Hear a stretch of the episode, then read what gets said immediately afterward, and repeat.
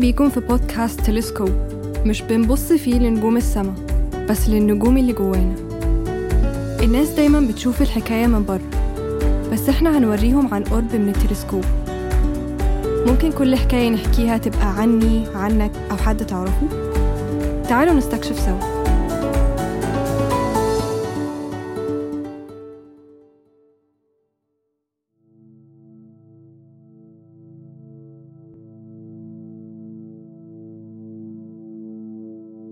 في كل مرة كنت أسأل فيها عن عمري في العشرينات.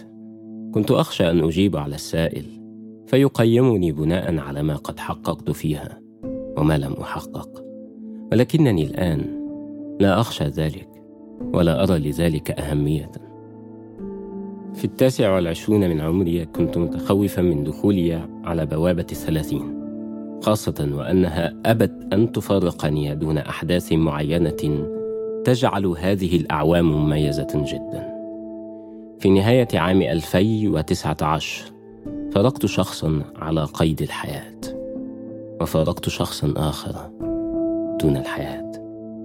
في البداية فقدت شخصا عزيزا علي ولكن خلال يومين فقط فقدت شخصا آخر ولكن دون الحياة. فقدت والدي. ولم يكن عزائي الوحيد إلا أن خلال ذهابي لدفن والدي بمسقط رأسه في صعيد مصر كانت الرسالة بأن حضرت سيارة نقل حمراء مكتوب عليها جملة واحدة واضحة رغم ظلام ليل الطريق وهي وكان أبوهما صالحا لم يكن سواها ولكنها كافية. كنت موجودا أنا وأخي في سيارة تكريم الموتى. وكنت أفكر وأتساءل هل قصرت في حقه؟ في الوقت الذي توفي فيه كنت مشغولا بشيء آخر أو إن شئت قلت بشخص آخر. ولكن اليوم كلاهما رحل. فهل كان بمقدوري عمل أي شيء لهم قبل ذلك؟ تشككت لحظات أن تكون تلك الرسالة مقصودة فلربما هي صدفة. ولكن ما إن غابت السيارة حتى عادت سريعا أو بمعنى أصح لحقنا بها. لتسبقنا بخطوات وتسير في ثبات مدهش لأراها في مشهد سينمائي عجيب من شباك السيارة. وهي تسير بنفس سرعتنا وترافقنا لفترة حتى تأكدت أنها لم تكن مجرد رسالة عابرة. فكان ذلك هو عزائي الأول والوحيد. ولكن ماذا عن فقدي الأول؟ ولكن قد كان هناك رسالة أخرى أسمعها خلال ثالث يوم من العزاء. رغم أن القرآن لم ينقطع خلال تلك الأيام الثلاث للعزاء الذي انعقد في ثلاثة أماكن مختلفة بمحافظتين مختلفتين وثلاثة مدن. كانت آية وحيدة هي من اخترقت سمعي. وهي فأثابكم غما بغم لكي لا تحزنوا على ما فاتكم ولا ما أصابكم والله خبير بما تعملون. ثم أنزل عليكم من بعد الغم أمنة نعاسا يغشى طائفة منكم وطائفة قد أهمتهم أنفسهم.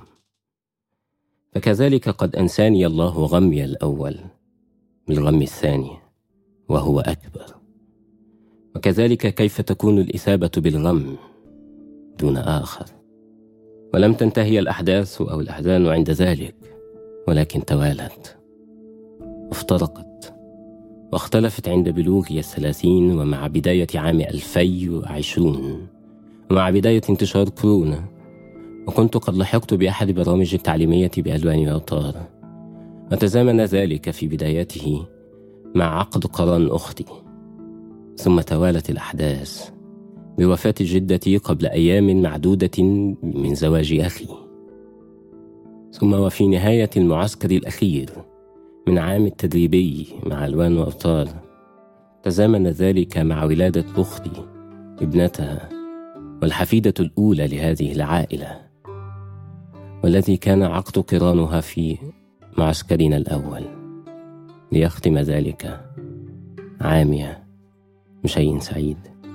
وكأنه يختم شيئا آخر يغطي على هذه الأحزان الماضية وكأنه عزاء آخر حياة أخرى. تكتب وكذلك إنجاب ابنة أخي بعدها بشهور في العام الذي يليه. كل ذلك هو ما أثلج صدري.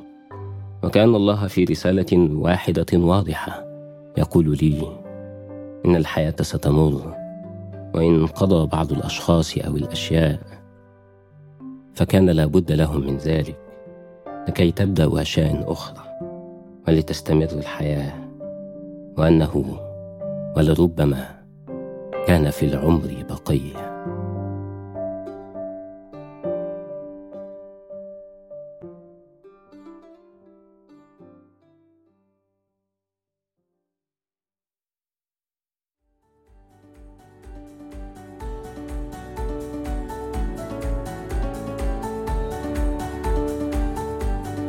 شكرا على استماعكم للحلقة. وانتظرونا في حلقة تانية مع بودكاست تلسكوب.